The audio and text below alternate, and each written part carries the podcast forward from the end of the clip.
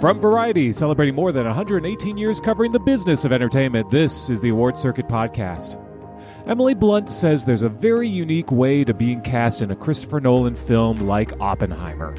You know, we had this meeting, we chatted for like an hour and a half, and then he very casually went, Right, so, you know, I'd really like you to play this role. And um, it's not a huge role, but she really packs a punch, and I'd like, like you to have to look. You know, it's just so casual. And so you're kind of left there going, Is that is that an offer? I'm Michael Schneider, and on this episode of the award winning Variety Award Circuit podcast, we talk to Emily Blunt, who stars in this year's blockbuster Oppenheimer. Also, on this episode, we talk to Flora and Son star Eve Hewson. All that and the latest edition of the Roundtable is next on this edition of the Variety Award Circuit podcast. Stay close. Hello, everybody. Happy end of November. That's right, tis the season of Oscars and everything else. I am Variety TV editor Michael Schneider, along with Janelle Riley, Hello. Jazz Tangcay, and Hello. jet setting Clayton Davis. Hi, Dad. So Clayton, you were on a plane. You you you zoomed over to New York. You sat down at the Gotham's. Uh, Apple TV didn't allow you to talk about Trump, and then you flew back. That was you? That was me, was, right? That was Clayton. They, That was, they, was all they me. censored Clayton's speech. God. So what what was going on? Get, get, set the Okay. scene for for God. So, so for for people who are like, what are you talking about? Um, so the Gotham Awards uh, were this week, which are like the precursor indie spirit. Like usually the first, uh, they're the first um award ceremony of of the season. Um, ungodly long. I need to make sure everyone knows this. They do ten categories and it takes three hours, and What? that doesn't make sense to me. oh, so it's like a They are the new- movie. they're the new DGA and PGA.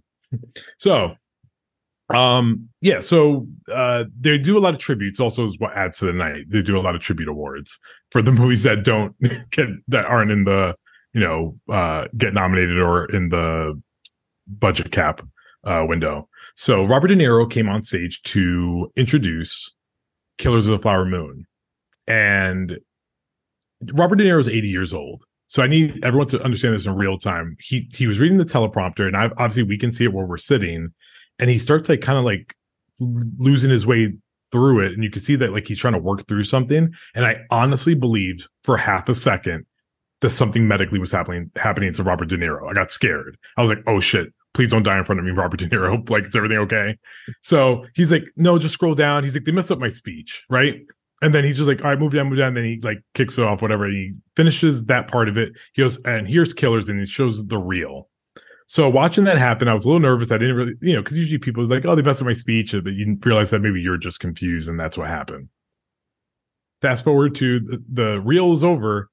In that time, Robert De Niro expertly got on his cell phone into his email and found the original speech that he had sent and then shared with the crowd that his speech had been edited. This is not what uh, he had sent over. How dare they do that? He called out Apple. And aside, and I, I said this online, and people were like thinking I'm comparing the two of acts, and I'm not. Aside from being in person at award shows, aside from the slap at the Oscars, the most uncomfortable I've ever been. I I had projected anxiety and I wanted to die. I could like I talked to every like after I was talking to every publicist. I was like, "Can you tell me like what that like looked like?" To, and everyone was like, "That is my worst nightmare." Like happening in real time, I would quit my job right there because I wouldn't want to deal with the fallout of what would come. It's literally every publicist's worst fear of having your studio be called out by someone in the movie and saying that you did something to their speech. And listen, there have been fiery speeches in history. We all say, saw Jane Fonda, Marlon Brando sent, you know, Sacheen Littlefeather up there to get his Best Actor statuette. We have never seen a presenter for a movie, you know, claim to have their uh, speech altered. And then great reporting by Matt Donnelly and Brent Lang. Uh, we learned that the speech was up, a new speech was uploaded about 10 minutes before the ceremony began. So I think people are saying it's miscommunication. I d- don't really know what that is. And this parts that he did read, Robert De Niro ended up reading the part that was omitted, is him talking about Trump. And you know, was calling him a liar, and he lied over thirty thousand times. He's running for president. He he used his um Pocahontas as a racial slur, and being in there, and now thinking about it, hindsight twenty twenty, I don't know what people were afraid of that speech for because no. it's kind of like if Leo went up there and didn't mention climate change, we would be like, that's a little weird because him talking about Trump is on brand. Like, is what he's right. been doing that since is 2016. yeah. Yeah. Right. And it, this isn't even a televised awards show. It's sort of it's he's it, it does stream on YouTube or it's Facebook. Live, one of those things. Yes, well, but it is, okay, but it is recorded. Not, yeah. yeah, yeah, but nonetheless, it, he's mostly preaching to the choir. So yes. it's sort of like let De Niro De Niro. Yeah, exactly. just let him do it. And it's De Niro. Like, like it, it's it's our two-time Academy Award winner, Robert De Niro. Like, if I, I, you know, listen, we can only assume and and we we only know what what what is out there, but you you don't you just don't do that. You you don't do that. I mean, he looked so visibly pissed, and the room was really uncomfortable. And then by the way, that happened right after Charles Melton had won. So everyone was in a really good mood for like about 12 seconds. and then all that, like, it was literally like Troy Kotsur winning the Oscar and Will Smith slapped Chris Rock. And everyone forgot that Troy Kotsur won the Oscar. It was like literally like that, that kind of like abrupt uh change. But thank God for, for Charles because like, well, film Twitter because they they celebrated Charles's win, but yeah, why would you censor Robert De Niro? Like it just makes no sense. Do you think that does any harm to to the film to yeah that that was like the lot everyone kept asking me like do you think like the did you see the end of that campaign happen on stage i'm like no oh, that's dramatic. No i was thinking i was thinking if anything i think it's going to help robert de niro because actors especially coming off a sag sugar i'm like hell yeah, yeah fuck the man. Yeah. Like they're be all about that. i mean i'm so, sorry but it's one of those any publicity is good publicity. Yeah. most yeah. most cases. Most times yeah. Like people are talking about killers of the flower moon and Robert De Niro again. So. Yeah, but listen, do I think it may be? uh I mean, listen, in this world where we where studios are buying and really fighting for top tier talent to work at their studios and and using always the the the premise of like come make your dream project here, you know, no holds bar, do what you want, blah blah blah, and then to see that happen publicly, you know, listen, maybe it's a conversation down the line with someone and they're like, do I really want to go do that? but honestly, the news cycle is what like 15 minutes. So yeah. I, I, yeah, people exactly. probably forgot about it already, and they're getting reminded now that we're bringing it up. And it'll be the last time we probably talk about it this season, unless something else happens. And they'll be like, "Thanks, variety." Do we know was it was uh, was Apple? I mean, I haven't heard anything official. Oh, oh, they did not officially say anything, and the Apple people were in the room. So as soon as they, it, it was probably perfect timing because as soon as he finishes speech, you know, the cast goes on stage. Leo was there. And then they didn't go back to their seats. They left the room, which, by the way, wasn't because of what happened. That's usually what yeah. happens. That the most famous people, especially like Leo, like, yeah, people around him, they were like, as soon as the award happens, you're out of here. So they like left, but they kind of lingered because Lily's Lily Gladstone's category was up next, and she was up for an award, but for uh indie film called The Unknown Country, and then she won, and then we all got reminded of what just happened before. and then it was a little awkward again. And then that was it. Yay, Lily. Oh, uh, Lily. That's so interesting. I re- didn't. I kind of didn't realize she didn't win for Killers of the Flower Moon. Yeah, a, a win by proxy, but a win is a win. Oh yeah, no, no, no. I just yeah. I I made an assumption, which was silly. Yeah. Can I say uh, just something about Charles Melton real quick? And now seeing him in person twice, he might be one of the most handsome men. Very handsome. Ever, mm-hmm. Like he looks yep. like he was hand chiseled by Jesus himself. Like he just strong jawline, like just a just a like a guy, and, and it makes me want to fight him when I see him. Like I immediately want to fight him. I want to be like, no, I have to see like I'm like, I, oh, it's, it's definitely insecure. This is man insecurity happening in real time in front of you. But he, it's just like good looking kid go goes up there. His win was the one that really like because a lot of weird wins throughout the night that were surprising and like people were happy, but his was like got standing ovation in the room. People were so excited for him. And I think we have the I wrote I think we have the beginnings of a critical darling. I think he's gonna him and Gosling, I think, are going to be the one, two, in critics awards of the season, Mm. and he might do a lot better. He might do a lot more for May December than people think he. Well, I think he'll bring in that movie for a lot more nods. He's um he's uh, very good looking, and I think it's actually a testament to how good he is in that movie. That you never think like, oh, he's too. I mean, he'd also put on forty pounds for the role, and you know, changed himself. But like, Stop that now. Natalie Portman said that to me on last week's podcast, and I immediately said, "F that." No, no, that is not dad bod. Go to hell. If that I was like that. No, I will not accept that. Mike, I need you to stand with me on Do you this. do, do you think is is he too good looking? Do you Well, sit No, there that's seeing the the movie thing, and think no. like No, like he's not like good Austin. in the movie. You, you kind of like Yeah. you're able to. That sounds silly, but you're able to overlook how good looking he is, and it's not distracting. And he does look very different in the movie than in real life. Yeah, And- but I also think it's necessary. Uh, uh, like, by the way, we know this is like in, in a very terrible premise that like he, when he was 12, he had an affair with a 35 year old woman, and that's like the premise of the movie. But you have to understand like why a 35 year old woman would be a, attracted to a 12 year old boy. So you imagine Charles Melton as 12, and you're like, oh, no, I get it. no, I don't think. Like, no, no, uh, I don't like, think that's how it works. no, but, but for me, that was like I have to I have to understand like why like what like you could imagine that he was 12, but he probably looked like he was 17 and he was like a good looking kid.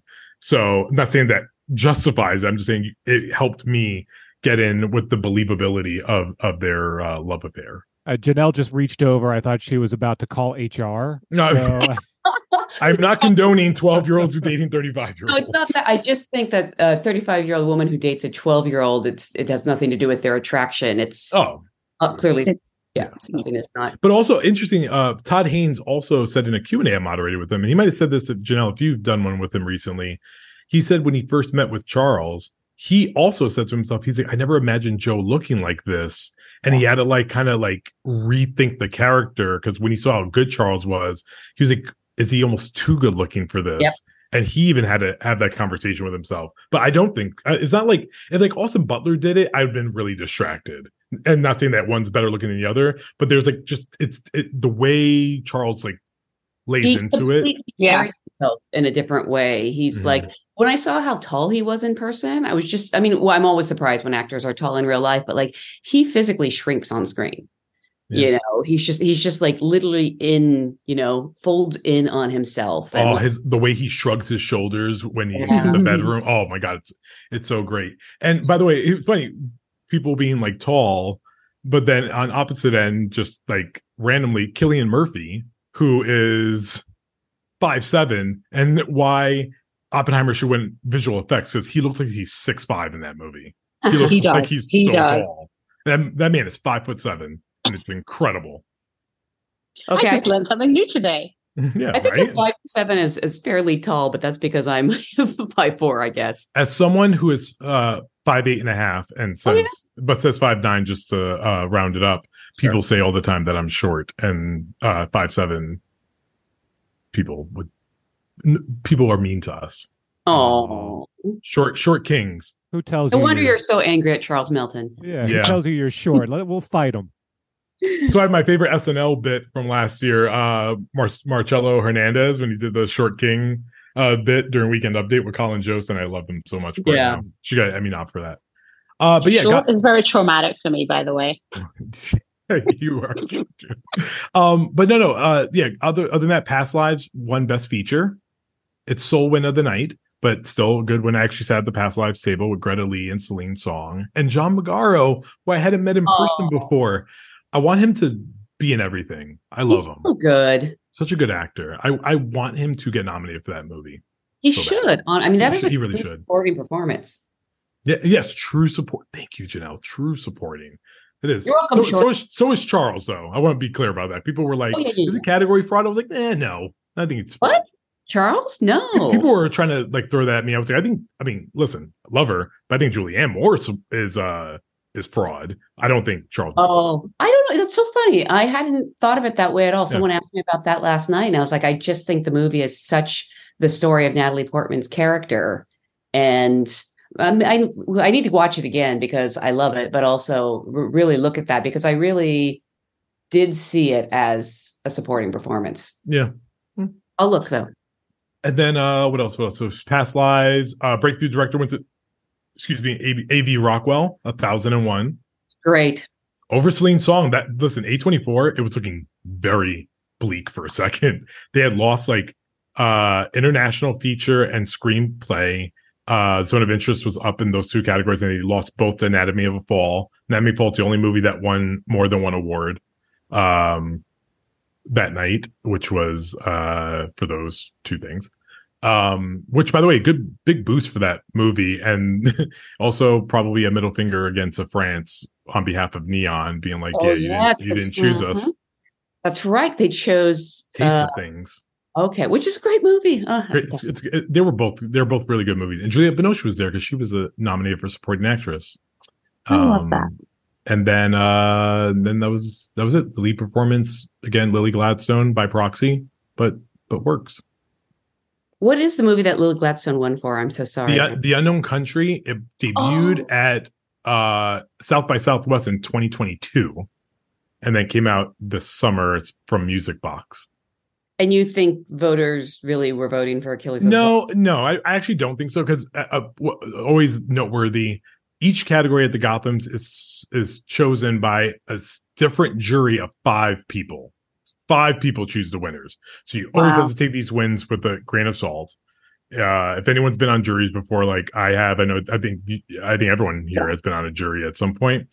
Like sometimes when you're determining winners, sometimes it's just like a simple like, all right, let's vote and see what happens, or you have a really intense argument and passion plea about who you think should win. You know, it, it, it varies from time to time, but I do think it's notable that she did like win. She, I mean, she beat out like Andrew Scott. Uh, you know, a lot of a lot of big people there. Um, just whilst we're on the subject of Lily Gladstone and her other film, Fancy Dance, which still doesn't have distribution yet, and she's I forgot about really, that movie. Okay, she's really good in that, and it's the complete Oh, yeah. opposite kind of performance. Have you seen it? No, Okay, I just heard about it, but I, I forgot that no one even had it. No, nobody has it yet, and it's like she's really.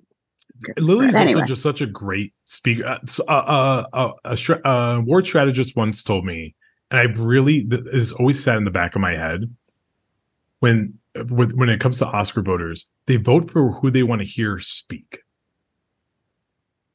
And I've always thought about that, and like, so, and it really sometimes that's the deciding factor of like making a prediction. Sometimes, like, who do you just want to hear give a speech?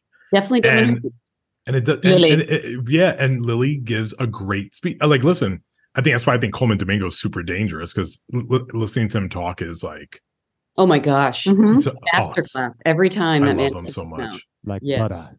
Like, but yes, like butter, like, Ah. like butter, and Jeffrey that? Wright, Where'd that voice come like from? Jeffrey Jeffrey Wright too. Must oh my god, Jeff, Jeffrey Wright because I feel like Jeffrey Wright might win the Globe. So when that happens, like you're gonna get that first test, and people will like feel it in their chest. Yeah, yeah, Oh, the Globes, right? Which have a home now. Globe, yeah, Globes have home. yeah, yeah. CBS. Which which Wait, we did- talked about last week. Did, did we? did I we remember? did, yeah. Oh, time is relative. Oh, okay. CBS. Uh, by the way, first two weeks of uh January are just going to be Oh the my god. worst. Oh my god.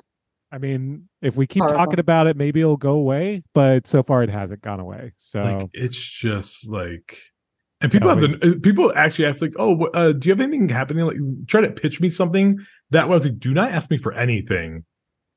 Fourteen days in January, I will No, my- talk my- to you after. my, my favorite question now, of course, it's the time of year where people ask, "So you uh getting away for the holidays? You going anywhere?" Like, you know, I'm I'm basically going to be crawled up in a corner, like uh weeping a little bit. Shaking I also love it. forth. Don't you love it when it's a publicist that asks that, and you're like, "What are you doing?" Because I know what I'm doing, Right. and you're a publicist, so I'm pretty sure you're going to Well, be here with. We're doing me. the same thing. Right. Yeah, have told me that they they think between December 16th and like January 2nd it'll be quiet.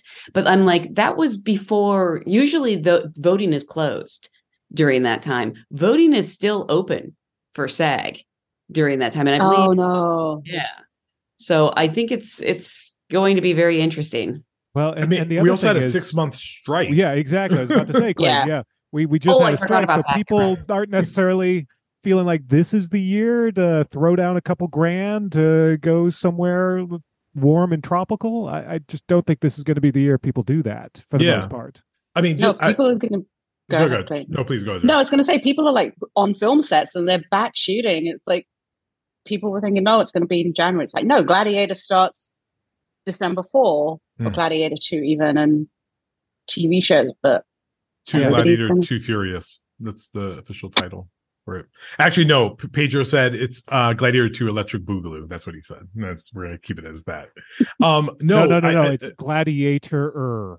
Gladiator. Uh, I suggested last night a sequel to Flamin' Hot, Flamin' Hotter. Oh, that's good. yeah, Actually, or it could be, or, or could be called just Gladiators. But wasn't there uh, a movie like a boxing movie in the '90s called Gladiators? Might that's think- okay. There's yeah. we, we reuse names all the time. Um, oh no, no, ju- I know what you do. It's Gladiator, but there's two eyes. Oh, genius. I did. I do enjoy play out I- like Black With Klansman. I always eyes. Black Klansman. I always loved the KKK in the middle of Black Klansman. Yeah. That I oh, like. I love if you could do something like that. That should be an individual Oscar on its own. But just uh in December, just to keep this in perspective, because December is Friday. People, Look alive, look alive, everyone. Rabbit, Friday. So, um, you know, it's obviously New York is, is this Thursday. So December first is, is is Friday. SAG uh, voting opens on the fourth, which is going to be its own thing.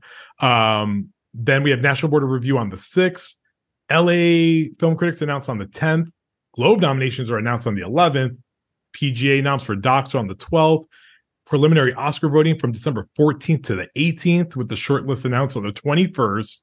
We have Children and Family Emmys on the uh, 15th through the 17th. Don't forget daytime Emmys as well that weekend. Oh yeah, I, got, I had Oh to add that. too. Thanks for that reminder.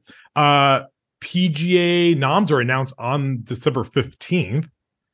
And then uh, WGA, that doesn't kind of matter right now in this awards cycle because they moved, but their submission deadline is December 22nd. And then it will be quiet until January 2nd when uh, Moi, Makeup Artists and Hairstylists Guild, announced their nominations. First day back. go. But usually SAG voting and uh, NomCom voting and announcements uh, on SAG noms come in December, and now they've been pushed, I guess, to January. Um, so I feel like people are going to be out there campaigning over the Christmas holiday. Well, I was gonna, maybe not campaigning per se, because I do think we got a lot. Not we got. The studios had this lull because the strike has been over for how long now? Like three weeks. couple of weeks. Yeah, I had predicted. I think we talked about this that there was gonna be like a month of time because it was hard to just turn everything back on. So there's gonna be a lot of availability. So like Paul Mescal, great example, has been everywhere until now, and now they'll lose him for the rest of the season Mm. because he can't Yeah. be out. So I think now, probably in the next like week, that's when we will probably lose everyone that was gonna probably be on the circuit if they're filming something because they're going back to work. Can I just be a negative Nancy here? Love it. Like, SAG has to vote on their contracts by December 5. What if they don't get the majority? I'm so glad I'm not in a room because you could all punch me right now. No, no, no. I, this has been a real concern. It, it, it was a legitimate question. yeah. Um, I think the But- I, I think I read somewhere, and maybe Janelle, you could speak to this probably better than I can, but the likelihood of not fifty percent seems really really low. But much like Tom Segura had said during the stand up panel, uh, social media isn't Yeah. real. Like Mm. it, like, it's a very small pocket, and it seems loud, but sometimes it's not. It would be epic proportion catastrophe if 50% didn't. Like, do I think we're they're gonna get 95? What was uh writers? 95? I feel like it was 98, but I could be wrong. 98? Something like that. Mike, do you know? Top of your head? But Uh, they're not at the top of my head, but yeah, yeah, but high 90s. It was high, yeah. Yeah, SAG won't be that. I think SAG will be in the 80s, maybe even 70s, which I think is a potential issue for a next contract. But I, it would be Yeah, all they all they need is fifty one percent, and Yeah. and I can't see a world where they don't get at least that because everyone wants to everyone's back to work now. Uh, the people who are back to work, and everyone else, I think, is just kind of exhausted. And what? So we go back to the picket line? Uh, Yeah. I think they would have to re they would have to vote to authorize a strike again. And then at that point, I, I think where I read it AMPTP at that point would probably just be super pissed. The studios would be super pissed and they wouldn't run back to the table. They probably would be pissed that all this happened. And then everything that they conceded on, probably I, I it would be, I think, a game of strike chicken.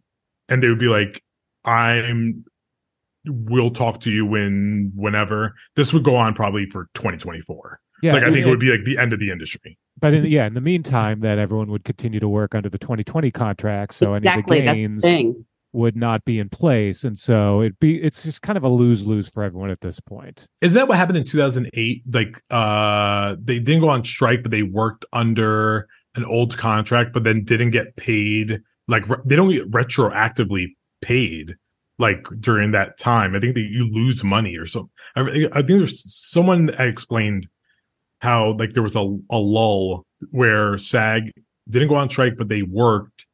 And then once they finally did it they didn't get that back pay. It just started like new. Right when when you're working under a, a previous contract, Yeah. and yeah, and I think when that happened, that was back when SAG and AFTRA were were two different guilds, so so this this is would be sort of uncharted territory. But again, so I, I, no I- jazz no no my negative God. I- I would- Nancy I- I or would- I- a jaundiced it- jazz. it- it's a legit question though because again i think if you read through social media you feel Exactly. like you feel like it's not going to pass it does feel like that you know Oh no, no, no! I was just agreeing, and also, uh, I, my understanding is that if it doesn't pass, it's not like everything stops and we go back on strike again. It's what Michael was saying, which is things revert to the old contract. So it would be it'd be disastrous. There you go. um Not that we're taking sides here, yeah, but no. but like th- i mean that would just be i mean i'm i'm telling you like i don't yeah i mean listen there are there are also just feelings about like what there was there was this feeling when the writers came to a deal that we all were like writers spiked the ball man. You did you did good. You got everything you needed to like way more than we ever thought you could. Good on you. And after actors there is not saying i feel like this but speaking to some people and everyone has their own conversations it did feel like like okay you guys did okay. Ai still really messy though. You didn't get what you needed there but it's also more complicated than the writers getting ai because putting a script through a machine versus like a bodied person are two different arguments to be made Yeah, I mean, I go by you know what our our labor expert Gene Maddaus says, and you know he he has said that this is a, a much better deal than anyone ever expected SAG Yeah. after to get at the beginning. That they managed to pull off some some huge gains that if you had asked anyone a year ago, would SAG AFTRA get these kind of gains? People would have said, nah, no, they they'll get some gains, but they wouldn't get this amount. So, so I think yeah, it's it's it is interesting, sort of the the court of public opinion because SAG AFTRA got a good deal, Yeah, as WGA got a good deal. It's just the difference in some of the spin because there's some very loud SAG AFTRA members who are saying, "Hey, no, we should have gone the distance with with yeah AI," forgetting that this is negotiation. You're never going to get everything you want. That's why and it's these, three years only yeah, these deals come up every three years because okay, if we didn't get everything this time, we have three years to get it right next time, and Yeah. so let's get back to work. and it's very early in the AI like realm of things. So there, it, I, I mean, Optimus, glass half full. I don't think AI. I don't think Skynet will be here operational in the next, eh, like within the in between. I mean, AI is that's moving. what they want here. you to think. Yeah, like like AI is here, but it isn't doing the the talk that the spheres that of what it can do. I don't think we're going to be there in three years, but I do think we'll be headed towards it, and then that's when you, I think you put your stake in the ground. But as we IATSE, your move, like I think that's going to determine some stuff too. So we'll see. Yeah, yeah. I also wonder just how uneasy we're going to be feeling next year uh, in the middle of uh, the the presidential campaign, and Ugh. just how because I am dreading 2024. I don't know what I'm going to do. for, other for that reason alone, like presidential year, fucking blows. Like, sorry, for probably it, like it, like it, it, it's hard to work through. It's hard to be in journalism during that time. It's hard to listen to people. It's hard to have friends and family. like it's, it's I was a going to say family is the word. like it, it it's a very dark period and like this one especially you know i guess it just really depends on where we are and where trump is on any of his number of indictments and then uh, if joe's still here like you know there's just like a whole lot of things it's gonna be a, a rough year yeah. and if Very I know IATSE, and if IATSE's striking too it's gonna be even worse Hey, Oh, on that note, everybody. Yeah, exactly. Well- who, who are our guests Mike, today? what films? Oh, I was going to no say. yeah, did wait you what watch movies any films? Yeah mike what did you watch Uh, well, first off, finally saw Barbie. Uh, Yay! was one of the, the last people to see Barbie I know, but loved it. Love, love, loved it. Uh, oh, as I wait I no important question what's your favorite song in barbie I mean, they're all good. I, I do like the Billie Eilish song quite a bit Okay. because it really like it's it it moves me and you know it's a very emotional moment in the movie I I I teared up several times during the Yeah. film. I Yep. I listen, and Jazz, you and I have spoken about this. We know politics come into this all the time. I think submitting three songs for that movie was such a risky move that could backfire because first of all, only two can get nominated from the Mhm. three. The most you can get nominated is two. And what if the wrong two get in? And but that also depends like what you consider the wrong two to be. So that's why I really want to know what your favorite was because Billie Eilish seems like the safest like thing to do. But both that and Dua Lipa got nominated for Song of the Year uh, at the Grammys, and not I'm Just Ken, but I'm Just Ken is the most fun song, and it's like a movie song. Yeah. Right. You know, Yeah, I think what's what's awkward about that and and the question of okay, what do you perform at the Oscars is yeah, I'm just Ken is the the the the crowd pleaser, but it's also about Ken. it's a dude song, and it, that, can you use that song as the the representation of Barbie when it's you know it's it's a dude song? Yeah, and so I- that's I, we there's this there's an ongoing argument all the time. I've spoken about with music branch people. I think we've even spoke about it once here. I think it was a legit question one day. Is like, can you vote for a song? Like, should you be allowed? To, you we're always like, you know, you have to watch a movie to vote for it. Do you think it's right for someone to vote for a song if they haven't seen the movie, but they've heard the song? Well, Do I you, do you really need it in the context of the movie? Mm. I personally think, I mean, and this is this is my opinion, uh, but I generally like the songs that move the plot forward or actually have something to do with the movie or enhance the movie. That's why I You're, remember. you're a purist that way. Yes. like Yeah. that. Yeah. Yes, like uh, "Let's Hear It for the Boy" by Deniece Williams from Footloose. I should have won. I because it love that's where you went for your example.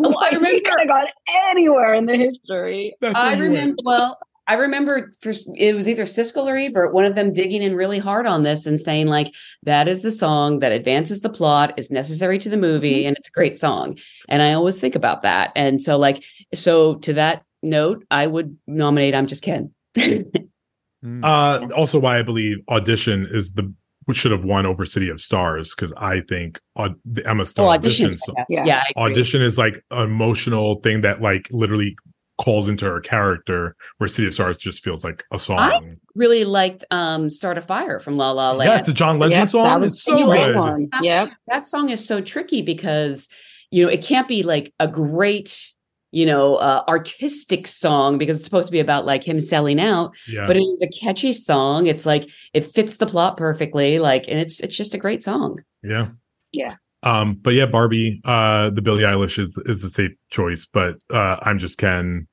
is there and wasn't nominated for Song of the Year, so it's uh ongoing debate. Well, all three will make the shortlist, right? For sure. I think Maybe. I, I don't know. Like, oh look last year they had spirited they had all these amazing songs from spirited which was a genuine original musical and that movie couldn't get any love and yes i'm still upset there's there's also three songs in Color Purple, but I think they only submitted two. Two. I think, but we don't know for sure yet. And by the way, and people also like the branch always gets a little prickly about credit songs. They feel like credit songs are like kind of a sellout. and I think sometimes credit songs are fine. But I but like in Color Purple, the Corey Hawkins song is my favorite original of the movie. Yeah, I mm-hmm. agree. Actually, Yeah. Oh, it's so good. Um, all right. I also Thanks for saw, watching movies, Mike. I also saw Wish, by the way. Oh, Um, wait, wait, That's a good what, what? Oh, wait, no. What's your favorite song in that? That's a better question. Yeah. Uh, what's the duet? It's it's the the the two of them. At all It's- costs. Yeah, is that that's the one with the two of them, right? I can't remember Yeah. titles. right at the Uh, beginning But when like they're fa- having this face off. Oh, really? Oh, for me, it's the group song. same. Michael, you are wrong. Yeah, you're wrong, Mike. well, I uh I, I will say uh, when it comes to Disney films this year, Elemental by far. Oh, down, by a thousand percent. Yeah. Best best Disney movie this year is Elemental yeah, by a mile. Yeah. So it was a tad disappointing. I was ho- hoping because Elemental was a nice surprise, uh, you know, because when I saw Elemental, it had already sort of at first was a disappointment at the box office. I went to see it. I'm like, this is great. Why aren't Yeah. more people watching? And then it, it recovered. So I think those. went I, think Wish, expectations really Yeah. do help. thinking like, oh man, here we go, ready for another Disney movie, and it was kind of like, eh. Yeah. Yeah. Oh, but speaking of expectations, I think we can end with this Wonka. I think. Listen, let the public assume your movie is going to be terrible. And I think I think you're going to get some really good reviews out of that because people were walking in like they were walking the plank and came out like feeling good. But I'll, I'll share the the the best tweet I saw and Jazz. You can share your thoughts. They said this is from the guy who did Paddington and Paddington Two. If you thought this was going to be bad, you weren't paying attention. Touche, man. Touche. That was Agreed. You've been going for it all along. Yeah. Yeah. Touche. Yeah. All right, let's get out of here because we've got another long episode. So enjoy this episode of Emily Blunt and Eve Hewson. Oh, Eve. Love it. All right. Well, we will see you all next week. Peace. Bye, kids. Bye.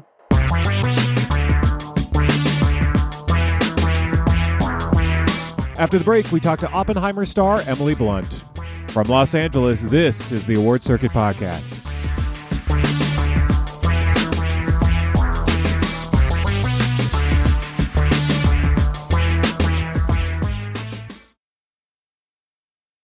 And we're back. It's the Variety Award Circuit Podcast. I'm Michael Schneider. Oppenheimer delves into the story of Robert J. Oppenheimer, the mastermind behind the atomic bomb, a weapon that forever altered the world. The film features Cillian Murphy, Emily Blunt, Robert Downey Jr., Florence Pugh, and Matt Damon. In Oppenheimer, Blunt portrays Katherine Kitty Oppenheimer, the wife and former Communist Party member who supports the infamous creator of the atomic bomb while providing necessary reality checks despite battling alcoholism and facing evident shortcomings as a mother. Even with limited screen time, the 40 year old A lister leaves an indelible impression. Can a distinction be made between Soviet communism and communism? Well, in the days when I was a member, I thought they were definitely two things. Oh. I thought that the Communist Party of the United States was concerned with our domestic problems. I now no longer believe this. I believe the whole thing's linked together and spread all over the world, and I have believed this since I left the party 16 years ago. But 17 years ago. My mistake. but you said Sorry, 18. 18 years ago. Are you familiar with the fact your husband was making contributions to the Spanish Civil War as late as 1942? I knew that Robert gave money from time to time. Did you know this money was going into Communist Party channels? Don't you mean through? Pardon? I think you mean through Communist Party channels, don't Ye- you? Yes. Yes? Yes. Yes. Then would it be fair to say that this meant that by 1942 your husband had not stopped having anything to do with the Communist Party? You don't have to answer that yes or no. You can answer that any way you wish. I know that, thank you. It's your question.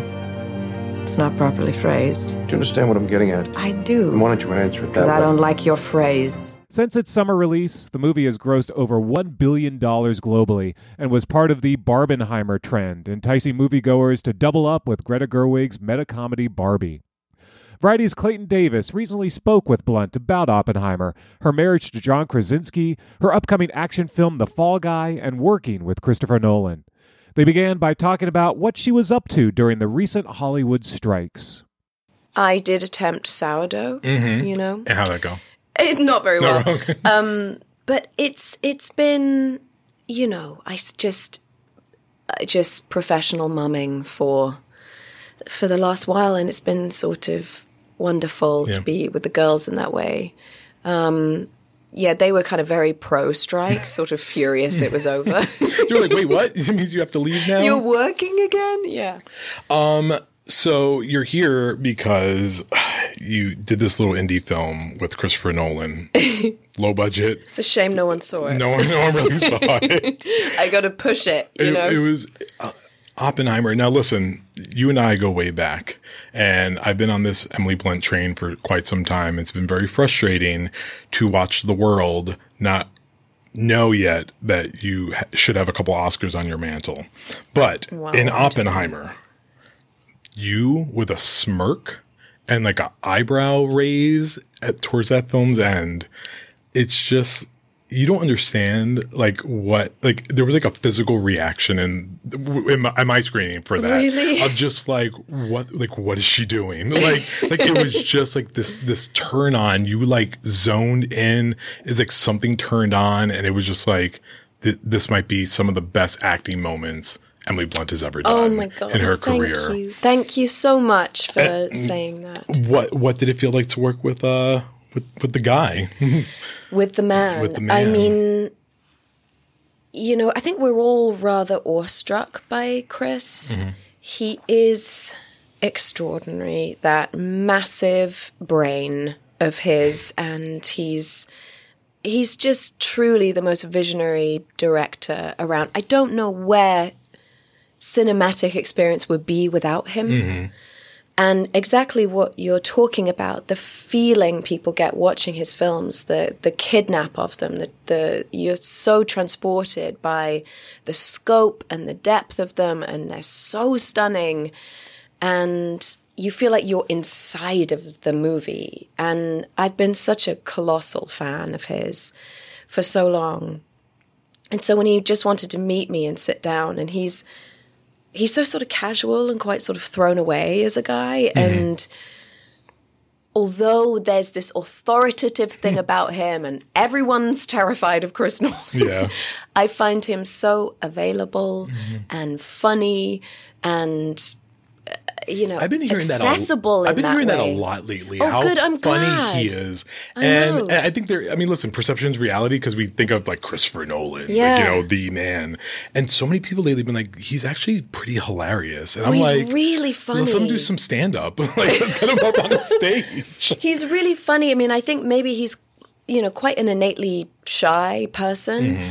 but he's very funny and gets the joke and loves a gossip and Hmm. watches Love Actually every Christmas. And he's just this sort of, there's Good this human. mystery about him. And I think, I think it really works for him as well, you know, but when you get to know him, it's just a whole different beast, really. I think you became so enamored with uh, Irish culture with Jamie Dornan that you just wanted to follow it up a little bit, and then you were like, "Let me go look for another great one." So you got Yeah. some Cillian Murphy. Oh, the great Cillian Murphy, Mr. Ocean Eyes himself. Can I, can? I can I say by the way like Yeah. you know, again because I like you know I'm the awards guy so I follow like Oscar races for years and I get into this like kind of stale zone sometimes with some actors I'm like damn they're such a good actor and I feel like we missed our moment with them Mm-hmm. and I was kind of thought that about Cillian Murphy I was like he delivers such great work but no one like ever like notices it Mm. and then Oppenheimer came I was like oh yes you're all gonna like notice now Yeah, it's just such an uppercut, you know, and it's just, you know, I think he's just riveting as an actor. And I, I, I worked with him on Quiet Place 2 as well. So we became pals, and I really got to be on the receiving end of just that kind of riveting thing he's got going on. He's also simply the nicest person in the world if you get a chance to talk to him. And he's so genuine. He's himself witty and funny and sweet. And he cares so much about every detail of every. He sweats it, sweats every single detail. He's so immersed. And he's just what he, he is probably one of my favorite, if not my favorite scene partner I've ever worked with. really Yeah, oh I just wow I adore him. high praise Yeah, it's true. Cillian Murphy Don't tell like any of the others. I know, I know. Well, listen, that's that, that's a good one to have because that is incredible. Um, when you get when you get the call, like I, I- I mean, you're Emily Blunt level, right? Like you're just like I feel like everyone just wants you in their movies, but when you get a do you get a call about Christopher Nolan or do you like, did your agent say, Hey, listen, Christopher Nolan's making a movie. So let's like, how, how did you get, how do you get into the Christopher Nolan sphere? I feel like Chris is very specific about who he wants to cast and even who he wants to meet. And I think if you meet him, it's likely that you will be doing it mm. because I don't think he's the guy who, Who goes out to, like- not not for these types of roles in his film. I think he just has a very specific take, and he'll go for his first choice, and they'll always say yes hmm, because yeah. it's Chris Nolan. So I felt when I met him, you know, you never want to assume anything. At, at least I wouldn't. But he, you know, we had this meeting. We chatted for like an hour and a half, and then he very casually went, "Right, so you know, I'd really like you to play this role, and um, you know, it's not a huge role, but she really packs a punch, and I'd like like you to have a look." You know, it's just so casual, and so you're kind of left there going, "Is that, is that an offer? You know. You're like, do I say yes right away? Or do I let him like think? Exactly. Like, it, it becomes a mind, mind game. Well, I think I said like I don't care if it's a scene. Like I don't care. Yeah, I'll be the janitor. I, I don't. Whatever you want. Um, so it kind of went like that, and then we talk, I read the script, and then we talked for another hour or so afterwards, and and I just remember walking away, just feeling like I was walking on air. I was just so thrilled. I was so thrilled. That's that. This is incredible. Um, looking at your breadth of work, and listen again, Emily Blunt fan club meeting today at three o'clock. But you know, Devil Wears Prada, Into the Woods, Looper, my my favorite, which is I which is an undercover favorite that I don't hear people talk a lot enough about, is Edge of Tomorrow. Yeah, that's a what- culty one. That's the one I'm like, guys, yeah, we missed the train on that one as well. Uh, Mary Poppins Returns.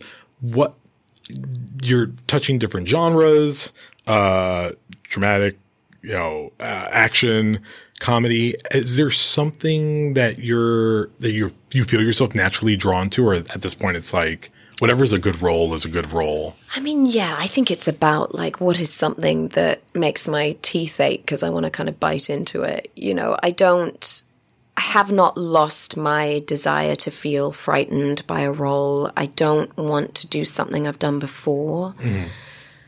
Um, I think that feeling of excitement and terror is sort of what I look for usually. And, um, conflict, right? You just want conflict, someone who's complicated, someone who is not Who has to ride a horse?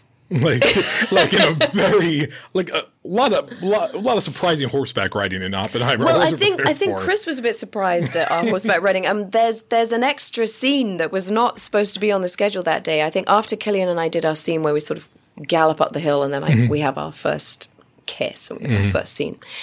But I think Chris was sort of relatively impressed with our horse riding, and so we. Then he was like, "Look, I've got the camera car. I mean, why don't we just like?" And he had the crane, so he was like, "Why don't we just do one of you galloping across the desert?" You know, and the Just like stunt that. team were like, you know, because it was so unplanned for it. And I was like, great, because I'd just done this Western and I was really confident. Mm-hmm. And Cillian had not really done much of that. And so I remember just before we took off, he goes, please don't go too fast.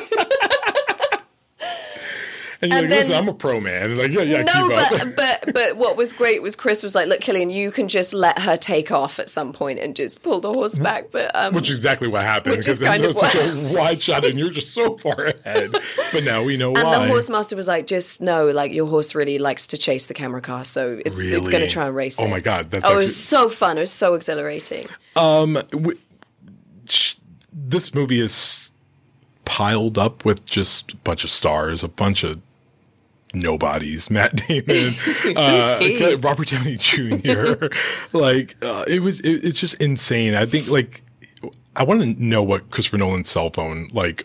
His contacts looks He like. He doesn't have a cell phone. Uh, of course he doesn't. Did you know that? No, I didn't know that. No, he is inaccessible and he likes there- it that way. This like uh oh, Everything goes through Emma. oh so yeah so Emma Emma's uh, cell uh, phone Emma's cell phone is just chock block Yeah. full of full of So names. that's how you get to Chris. You have to get him through Emma. Yeah.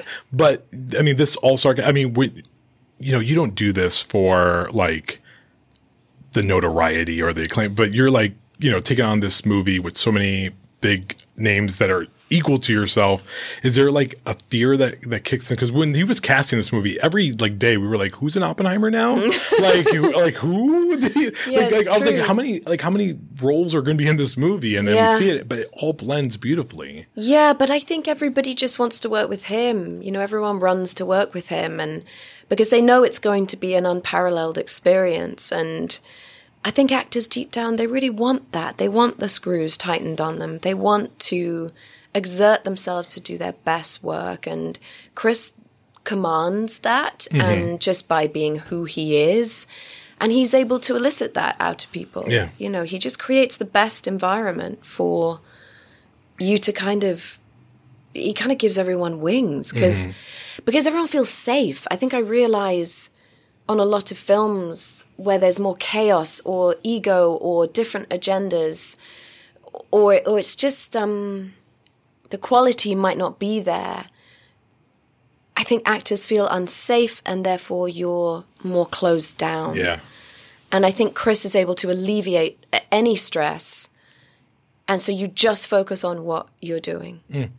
Uh, I love to talk about the scene that proves it, and that's the one I call like you know when someone becomes an Oscar contender, it's because of the scene. It's the Oscar clip I call, and it's that scene uh, near the end during the deposition where I said you do the smirk and the and the and just did this amazing acting achievement. Can you tell me about the creation of that scene? How many takes? Sure. Uh, you know, wh- how did you zone in sure. to deliver? I mean, it was actually one of the last scenes I shot, and um, it was a very claustrophobic set by design. You know, I think we all apparently Oppenheimer was um, was sort of uh, reduced to being interrogated in this really s- kind of shabby little room somewhere, and I think what I loved about the scene, and when I read it, I I thought this was very clever as well. Is just, I think with the character of Kitty, you've seen her at this point in the film. She's become so volatile and unpredictable,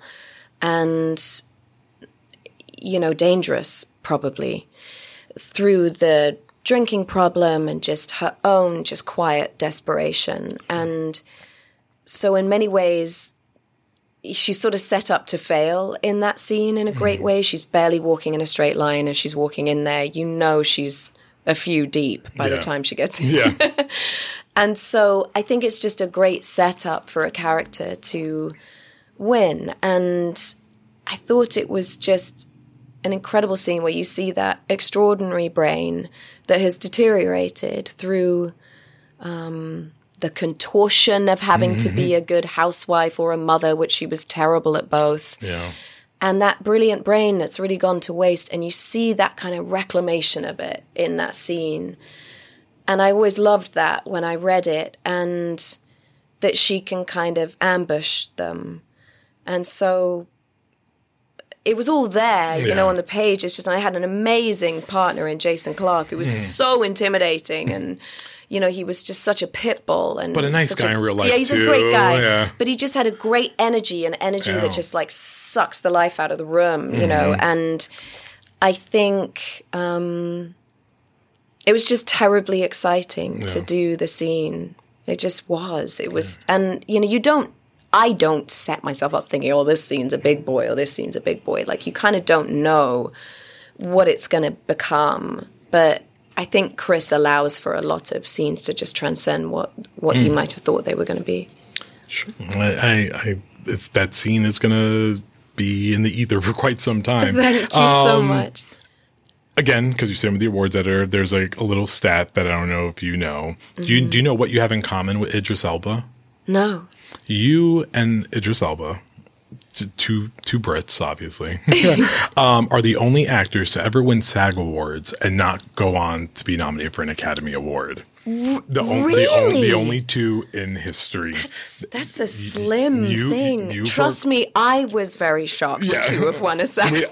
We- it was it was you and Idris Elba, and it was uh, Idris Elba for Beast of No Nation, which I think was the year before, 2015, and Quiet Place was Oh, it's so 2017. interesting. I mean, honestly, that night at the SAGs, I still laugh about it. That out of the five nominees, I think I was sixth in line to win. Like I just like had no. You're like, I'm not. Like, I'm, I'm coming to. like- I'm coming to hang out. Oh yeah, I was like leaning back against John in the scene, just like ready to clap, and it was so shocking. John was so happy for you. Like Oh you my get, God, you get like so you get, it's so super giddy and and wonderful. Oh, like how happy he was No, for we were you. so shocked. It was so awesome. but that, and that's because again, like you know, it, it really adds to what you mean in this business. And a lot of people, you know, you don't do it for accolades, but you do it because you're because you you love movies. Do you recall?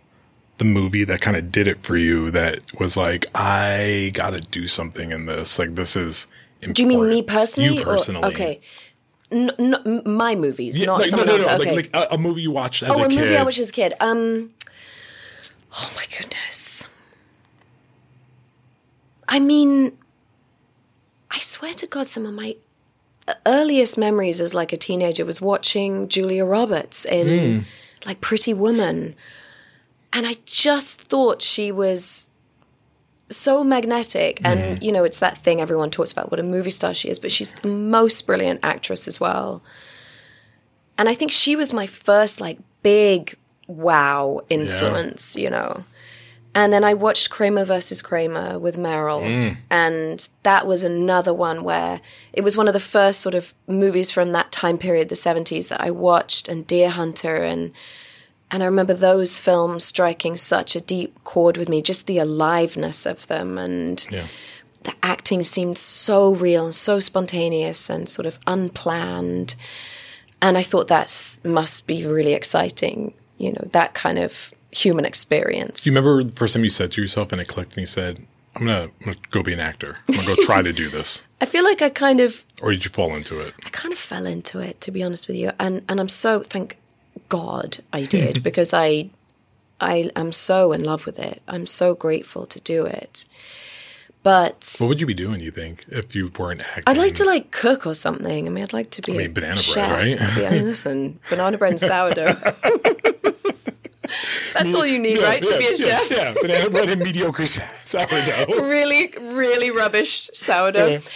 Um, I was when I was eighteen. I uh, an agent came to a school play of mine, and to be honest with you, I did not have a rose tinted view of acting before then. My mum was an actress, and she really struggled Yeah. after having four kids and trying to balance it and juggle it. And I could see so much regret, you know, of the dreams that got sort of um, squandered by circumstance. Yeah. And so I kind of um, was nervous about that. I wasn't looking at it with a fierce ambition or Yeah. anything.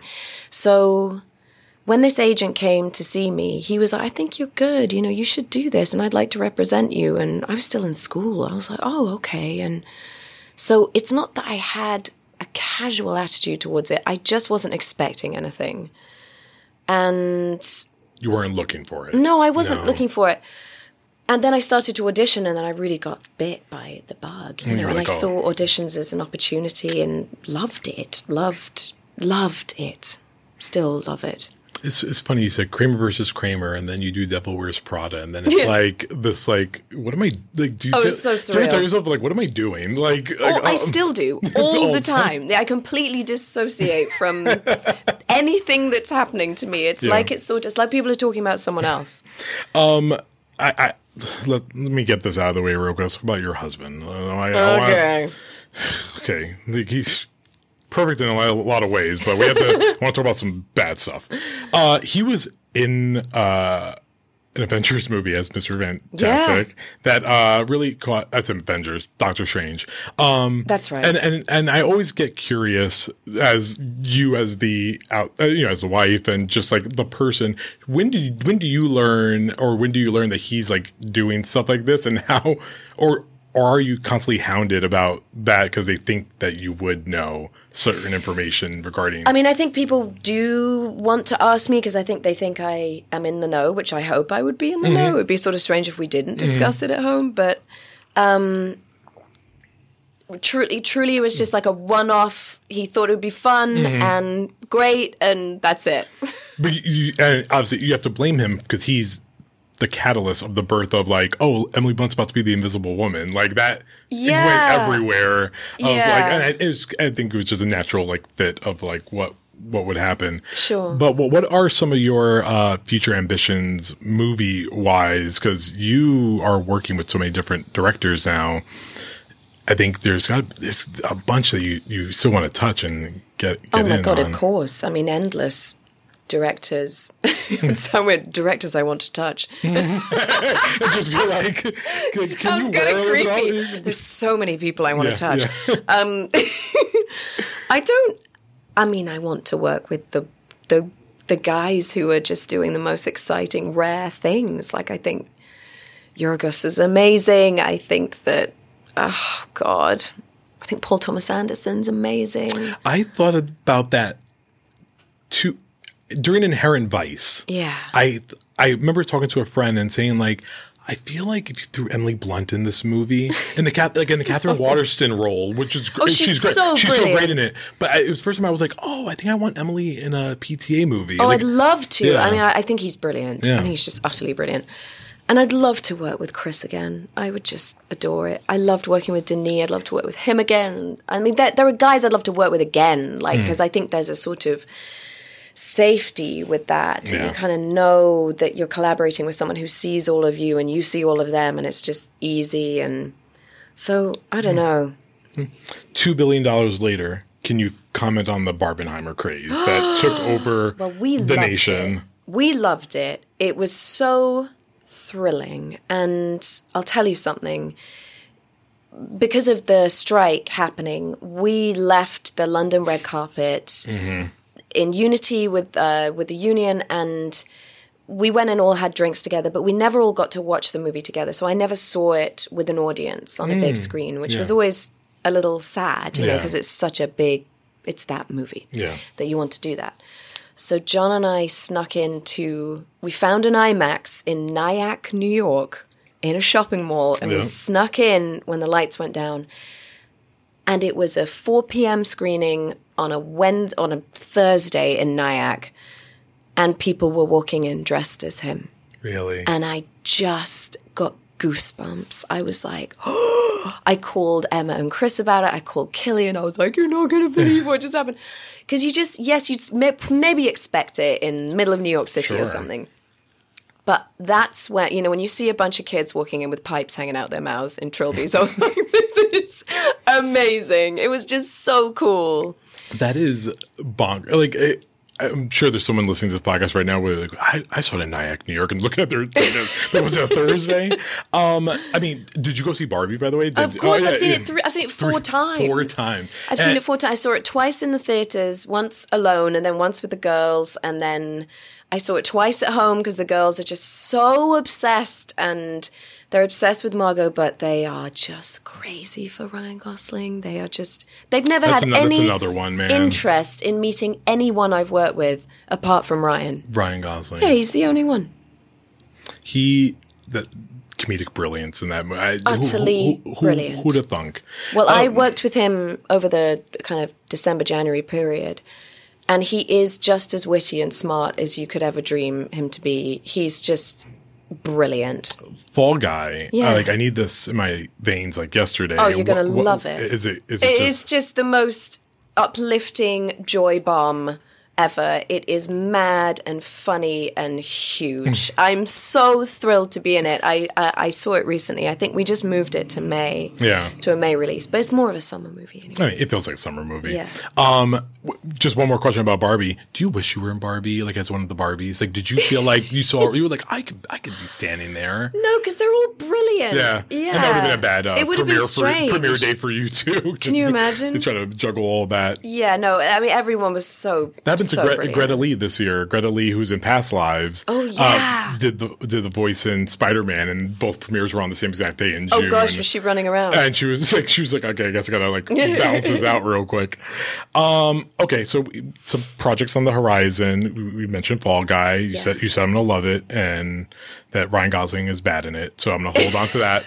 Uh, Jungle Cruise two. is I'm that- hoping. I mean, I don't know. We have a script in the works, which is really awesome. Okay. And it's just going to have to be when everyone's ready to rock with it. What's uh if with uh Mr. Krasinski? Well, I, I do a voice in it. That's it. I do a voice. yeah. Fine. But I'm working on a few things. There's a project about Kate Warne, who was the first female detective, British American. American, American? in the 1890s. And it's a very cool, exciting project that we're kind of writing right now. And I love that Hugo Blick, who I did the English with. So he's written this extraordinary movie, which is like giant. It's like uh, beautiful. So there's a few things that I'm hoping will happen, but I don't really know yet. Long rumored, and I just spoke about it before. Yeah. Live, die, repeat, and repeat. Like, is that ever? Is that? Is that Let's- just? let's it's been rumored it. forever, and it's it's still on your IMDb as of today. It just Yeah. says rumored. Uh, When's the last you heard of it? And obviously, I think We would talk. We talk all the time about it. just text each other. Just like, we do. I yeah. mean, Doug and I are always talking about it, and I know Tom wants to do it. Hopefully, at some point, but it's timing. It's it's timing. But it's also it's been ten years since we made that one. Time makes the heart grow fonder. You know, it makes. I I agree. I think there is there was an amazing script in the works, but I think it would only have worked if we shot it eight years ago. Ah. You know, I'm not saying we're that ancient, but I'm saying you've got to kind of factor in that it's ten years later. yeah.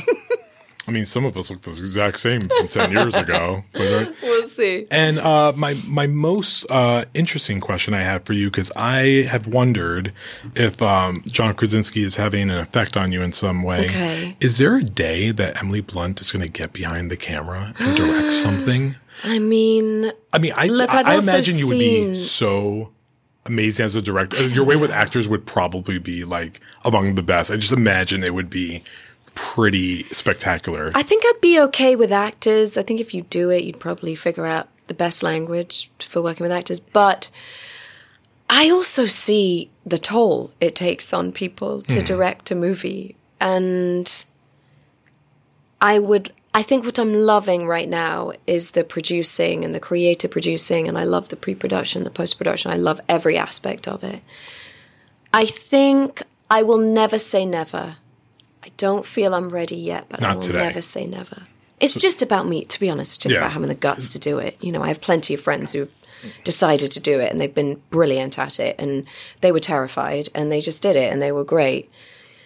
And, you know, John didn't know he was going to be as good as he was. You just have to leave. I didn't probably. either. I, like, I, genu- like I'm not- not- married to him and I didn't know. Like Clayton, I was like, truly, like the week before we started filming, I was like, Do you know how to shoot this movie? Like, do you know what you're doing? I have never sat down for a movie and be like, "Oh man, what are you doing?" Like, like before it really? started, Were you scared for him? I was, I was like, "Oh, he's gonna ruin it." Like, I've loved him for so long, it's just gonna, and and then Isn't that great to be the underdog? could, could not believe Oh, it's extraordinary. how great he was. I think he was sort of, you know, because he's such a cinephile and he's fully immersed in watching everything, and he he's he's so visual as a person.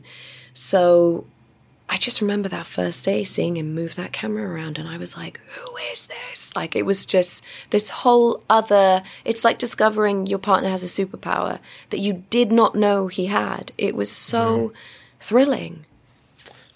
Quiet three.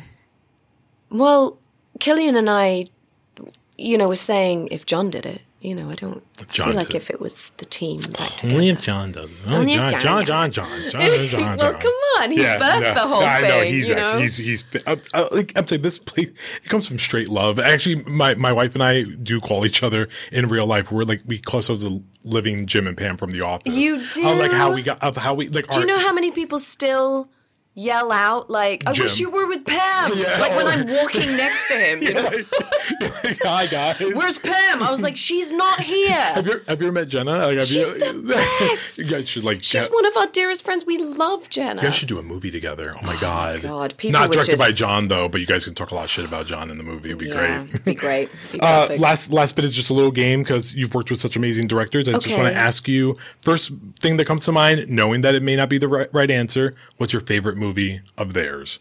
So I'm gonna say the director. Okay. You tell me what Ooh. their favorite movie. How thrilling. Christopher Nolan. Oppenheimer. And second, no, so it's not movies Yeah. I've done. It has to be another one. Okay. I mean, it could be. Dunkirk. I love Dunkirk. I've Dunkirk. seen it so many times. Nice. Uh, is that my? Uh, I, I go back and forth, but I think it's the Prestige sometimes. Yeah, the Prestige and the Dark. But but Oppenheimer is like I mean- like two. I'm fine. And Dark Knight obviously is yeah. like okay, I, but if you ask me, I will say now. Are these just directors I've worked with? yeah, just directors. So I'm going to say excluding things that Yeah, I've done. sure. Fine, because that's boring. yeah. Uh, Rob Marshall. Chicago. Yeah, you and I spoke when we spoke uh, during Into the Woods. I planted the seed, and we talked about you playing Sally Bowles if they ever Oh. did Cabaret. And there's still time for this. So Rob Marshall, if you're listening, Yeah, but for the free. movie, like who Like, can do it I- I mean, no, I mean, that would be. I know, but- I've I've already stepped on some toes there by, you know, the iconic Julie Andrews. I don't want to kind of make a habit of it. uh, Denis Vil- Villeneuve. Ooh, ooh, ooh, ooh, ooh. Okay, okay, okay. Um, oh my god, did you see Incendies that he did? Yes, it's it's great. thought it That's not that's not my answer, but it's it's it's so great. Um, what's your answer? Arrival. It's It awesome. it, it, bre- it shatters my heart into pieces. I I love Oh, Prisoners. I, I do. Love, I'm I, I'm a very big love, lover of prisoners. Huge fan of that one.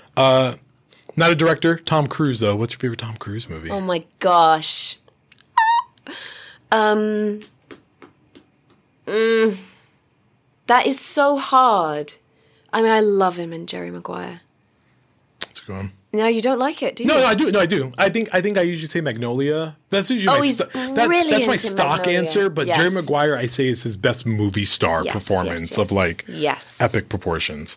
Um, what's your favorite Meryl Streep performance? Kramer versus Kramer. I'll, I'll accept that answer. Uh, Mike Nichols. Oh my gosh. Oh, this is so hard. That's really, really tough. Because I love Closer, but I love. Um, Oh my God, that's Is that your answer? yes, mine is closer. Oh, I love that I'm supposed to say Virginia Woolf, but it's I love Virginia. I was going to say Virginia Woolf. I would say between those two, but I just think Closer was just, just I knew you were good slayed. people. It was amazing. Amazing. I don't think I've ever said slayed in my life. This is a this is the first time and maybe the last. It, it, it fit perfectly. Uh, last one, uh, actor that you've worked with twice now, I think, Mr. Matt Damon. Oh, Diamond, good old Matt Diamond. I love that that's taken off, by the way. The Oh, Matt Diamond. I just- I it's, it's love forever. Diamond, I love it so much. Uh God, he's brilliant. I think he's so brilliant in True Grit. Ooh, that's like. Isn't he funny in it? He's really fun. I think Matt Damon, much like uh, Leonardo DiCaprio, are such funny comedic They actors. are so I wish they did more comedies. I mean, Leonardo is one of the most uninhibitedly funny people on screen. He's, and it, I think it's down to commitment. Yeah. right. It's the guys who just commit and put their feet Is to it- the you see what. Gosling this year? Oh Mark God. Ruffalo is hilarious. in I, I, how is Poor Things? I cannot It- wait. I'm Mark, salivating Mark, to see. Mark Ruffalo has a five minute bit that is the best thing he's ever done. Really? I like he has no business being as good as he is in that movie. Is that M It's- Stone just uh, Emma off is the charts? Emma- she's. Do you know she's my favorite? she's She's my favorite girl I- I working in this industry. She's my favorite. I moderated yesterday, last You night with her, her first one in LA since the strike been back, and she's dangerous. She's, she's super dangerous. Oh, she's my favorite. That's Emily Blunt, star of Oppenheimer. Director John Carney is behind Flora and Son, which stars Eve Hewson, Jack Reynor, and Joseph Gordon Levitt. The wistful heartwarmer about a feisty young single mother determined to learn to play guitar premiered to a wave of warm reviews at the Sundance Film Festival. Variety's Jazz Tangcay recently spoke to Hewson about overcoming hurdles to sing and play the guitar in her new movie. She breaks down her songwriting process and what it was like working with director Carney. And she also confirms Bad Sisters Season 2 will be back and discusses working with creator Sharon Horgan. They began by discussing the warm response she's experienced for the film. Sundance was so special, so special. And I was so scared. My God, when we made this movie, I was so proud of it. And then the minute we finished it, I was like, oh my God, what did I do? What did I do? Was it going to be good? And to go to Sundance and to have that reception where people were like laughing at all of our jokes, like totally got it, then crying, like hearing people like sniffle and cry and like looking at my mom who was next to me and everybody just clapping along to the songs. It was so special, so special. And then beyond that, you know, it's screened and then now it's streaming on Apple, mm-hmm. you know, um, and you know, it's it's almost like it gets this other life. But um, I mean, let's go back. Talk about getting that call from John. Mm-hmm. Um, and what he said to you about the film and the character, and what was your reaction to that? Well, I had read the script and I had a very kind of intense, visceral reaction where I just was like, this is my part. I have to make this my part. This is it. This is it. You know, and like you rarely have that. And it, you know, when it hits you and you're like, this has to be mine. Um, and then I got on Zoom with him and I basically said that. I basically was just like, this has to be mine. This is the character. This is how I'm going to play it. And this is that and the other. And he's great. We just connected. He was like, yes, yes, yes, yes, yes. And I don't think he really considered me seriously for it. And then after that Zoom, it was like, I mean, I think I remember he was like, you know what, what I need is like someone who's just going to come in here and just like choke it. You know what I mean? Choke that character. And I was like, oh, I'm gonna, I'm gonna choke it. I'm gonna choke it. You know, we were both kind of like, you know, like going crazy about it. And I think we kind of ignited each other a little. And then the next day, I found out I got the part. Oh my god, that's such an amazing story. Okay, and then he says to you, I mean, there's the singing aspect of it all. Yeah. Right. And you've been very public about it, saying how much you didn't yeah. you don't like the fact that you, and you also had to play guitar too. Yes. A relearn how to play the guitar. Um, what conversations did you have with John about that and overcoming that hurdle? Well, basically, I said to him, I was like, listen, you're not going to get Mariah Carey. You're not going to get Beyonce or Celine Dion. That's not my thing. And um, I had taken this acting class in college when I was studying drama at NYU, and it was called Acting a Song. And some people would get up and they would be like musical theater girls and guys, and they were fantastic. But other people were just like actors, you know, yeah. and they never planned on singing. And I was definitely one of them. And our teacher, Betsy Parish, she kind of taught us if you think about your character and you think about what your character is trying to say and who they're trying to speak to, then your singing weirdly comes across better. It sounds better because you're trying to communicate something instead of worrying about hitting a note.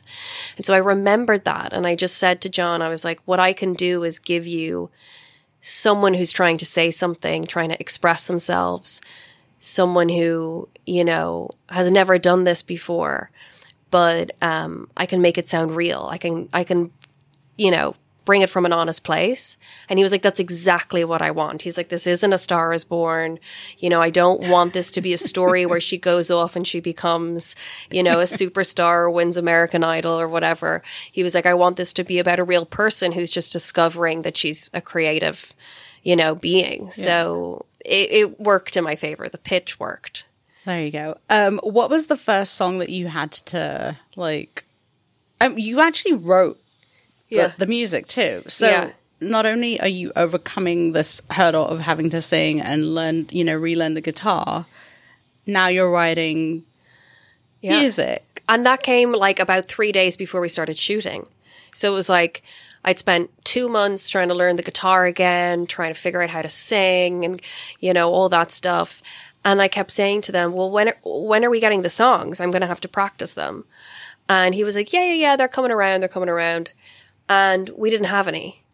And so when our first day, I'm like, we have to shoot these songs next week. He goes, well, we're just going to go into the studio on Saturday and I want you to bring in lyrics and it's your character. So you write from your perspective and I'll bring in some ideas and Gary, the, his like musical director, he's going to come in with some melodies and we'll just, we'll figure it out. And so we would go in, we would shoot Monday to Friday, go in on a Saturday to the studio, hang out and jam and talk and talk about the character and talk about relationships and write these songs.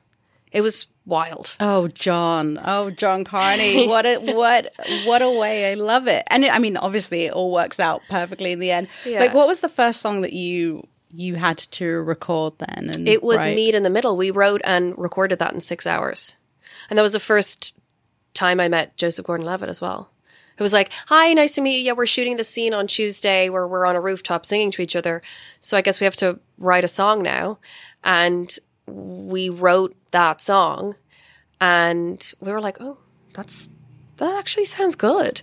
And then I said, Okay, well I'm gonna go home and I'm gonna practice this before I record it. And he's like, No, no, just go in the booth and just just put it down. Like if we don't oh like it, we won't use it.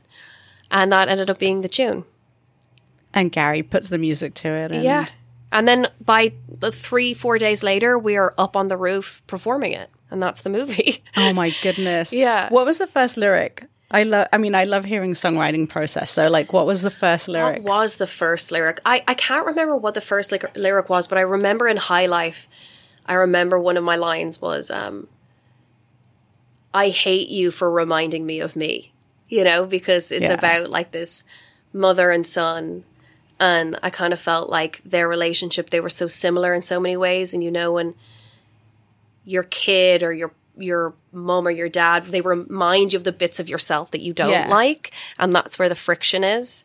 And so I remember that one line specifically wanting to get that in there. How? I mean, what was that like? Because she's such a great character. So, what was it like? I guess expressing those feelings and where she's at through song, like, and these incredible numbers that you have. Yeah, I mean, it's so anti Flora, I think, Right. to sort of break into song. And I was nervous about that because she's so real and so no bullshit. Like, you know, she thinks she's not into all the corny stuff.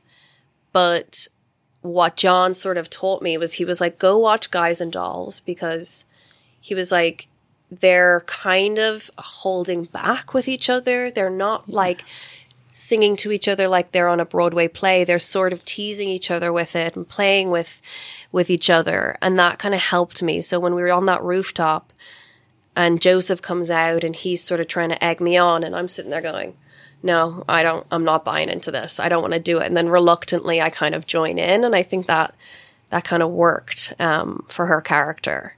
Yeah.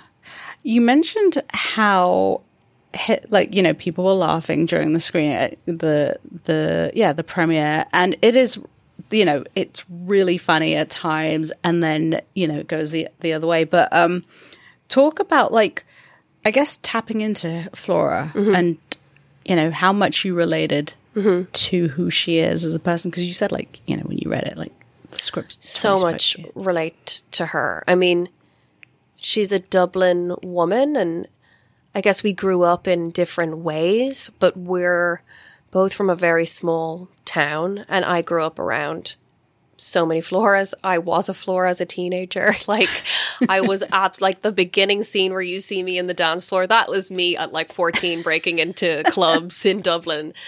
Um so I don't know. That's there's the humor of her. There's also like the the no self pity thing, the deflecting with humor, not wanting to talk about her problems, not wanting to talk about you know real stuff. Um, that's so Irish and so a part of who I am. Um, and I was also very much raised by a lot of different kind of floras in my life. you know, like uh, there's parts of my mom in there, you know, towards the end where like a lot of people who've seen the movie are like, oh, I can see Ali in that. yeah Um, the way that I kind of look at him and but there's also I had so many like crazy fun amazing babysitters. I had this one babysitter who used to pick me up from school and she would flash her tits at all the kids when she picked us up from primary school.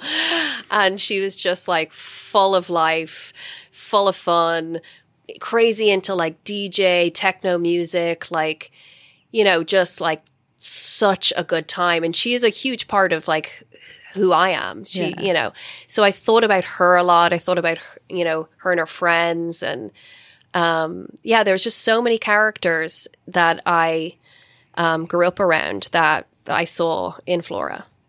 Gosh, we love a wild babysitter story. Oh my Like, god, she's the best. That just wouldn't so happen much. now, right? Like, yeah, and I brought her to to our like friends and family screening, and she was like dying laughing. she was so proud of me. She was crying. She was like, "Everyone's got to watch this." She told all of her friends. Like, Oh my god. yeah, Um, what was that whole experience like for you? Like, just you know, obviously working with John, you know, starring opposite Joseph and Oren, who plays Max, is incredible. So like that dynamic and just overcoming these things that you were like, I'm never gonna sing and I'm never gonna play guitar on screen, and here you are. I know. So weird because I never would have gone in this direction. I completely went into acting and was like, I'm an actor, and that's it. And I like I played music when I was young, but completely left that life. And it came around at a time where I also kind of like just didn't really care what people thought about me. So I was like, I'm going to go for this experience because I love this part. Um, but it's been so rewarding. It's been like, why did I care that much? Why was I so scared? Like it, I, it all worked out, and I'm so proud of the work that we did. And it was just a special one of those experiences that I guess p- movie making should be, but it never really is. And it was actually like fantastic. Oh my goodness. Um, I mean, we're sitting here, it is award season, and people are actually talking about the music being original song contenders. I mean, what is that whole what is that like for you to to be in this I guess be to be in the conversation and It's- hear amazing. I mean, so again, not like on my bucket list of things that I thought I was going to do in my life, not like on my bingo card. like, it's been such a special surprise that people love this movie and really love the music, especially being a part of writing it as well. Like, I, you're an actor and you like hope one day you're nominated for awards, but not, I never thought it would be like songwriting. So it's, it's funny in a, in a way, but it's also kind of perfect. And I mean, I'm so, so, so proud of, of those songs and I love them. And so many people say to me, like, I watched the movie three times and I can't stop listening to the soundtrack and High Life is my favorite song. And it's like, you know, I just didn't think that this would be the outcome, but it's, it's great. Yeah. Um, I mean, I have to ask you, obviously, like, you know, the, the parent, the reaction from the parents, Yeah. just seeing where, what you've done on your own, Mm-hmm. you know, as an actor and just this, this incredible reception to Flora and Son. And Yeah. you did it without their help. Yeah, well, I mean, not entirely without their help. I always got their help because, like, every you know, getting in the door is like Yeah. a big battle. So it's never going to be without their help. But yeah, I did go out on my own and you know do all of the stuff. And I mean, it's funny like being back here in LA and like they had all these posters of Flora and Son like all over, and I was like, oh my god, like. I used to drive around here like crying after shitty auditions, being like, I'm never gonna work.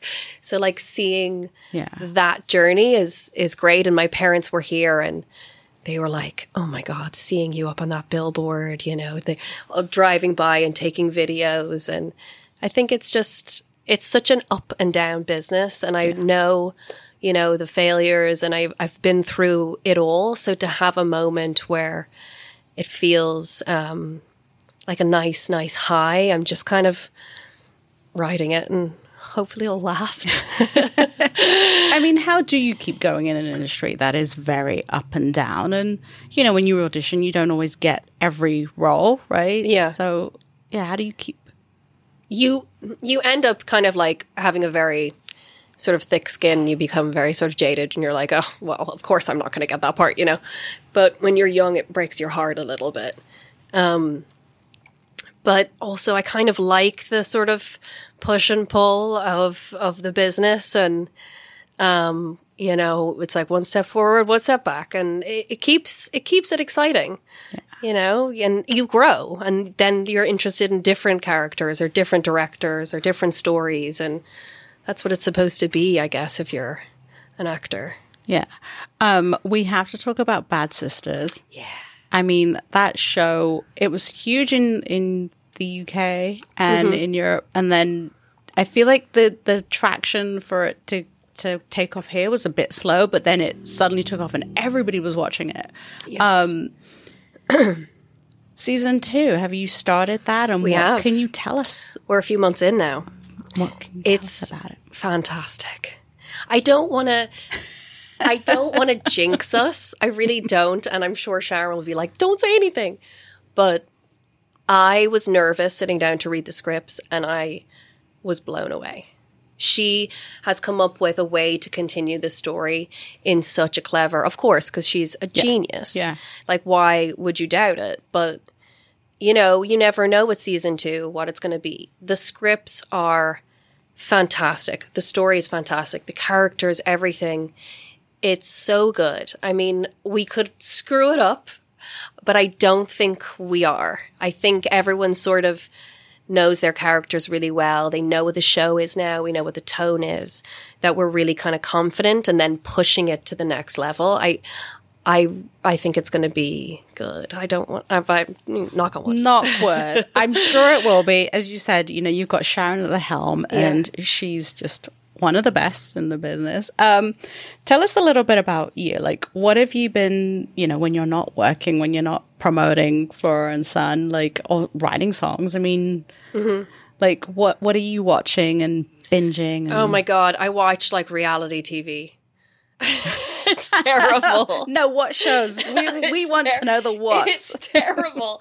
But I don't know, there's something about reality TV because I don't know anything about it. I don't know how it's made. When you watch a movie, you're like kind of working a Yeah. little bit. You're a bit like, oh, yeah, I see. And oh, that's a night shoot. That must have been tiring or whatever it is. But reality TV is just like, oh, yeah, baby. Um, Below Deck. Mm-hmm. I love Below Deck. Yeah. And then recently, I, um, this is terrible, but I got into Vanderpump Rules. I think you and everybody else got into Vanderpump I didn't Rules. even know anything about it, never heard of it before, and then I was like way in there. Yeah. Deep, deep in in Vanderpump. Um, but that's kind of what I do. I, when I'm not working, I like hang out with my cat, I hang out with my friends, we cook, we watch TV, we, you know, like just Yeah. Relax And Bravo's on in the background. it, all the time. That's Flora and Son star Eve Hewson. The film is currently streaming on Apple TV Plus.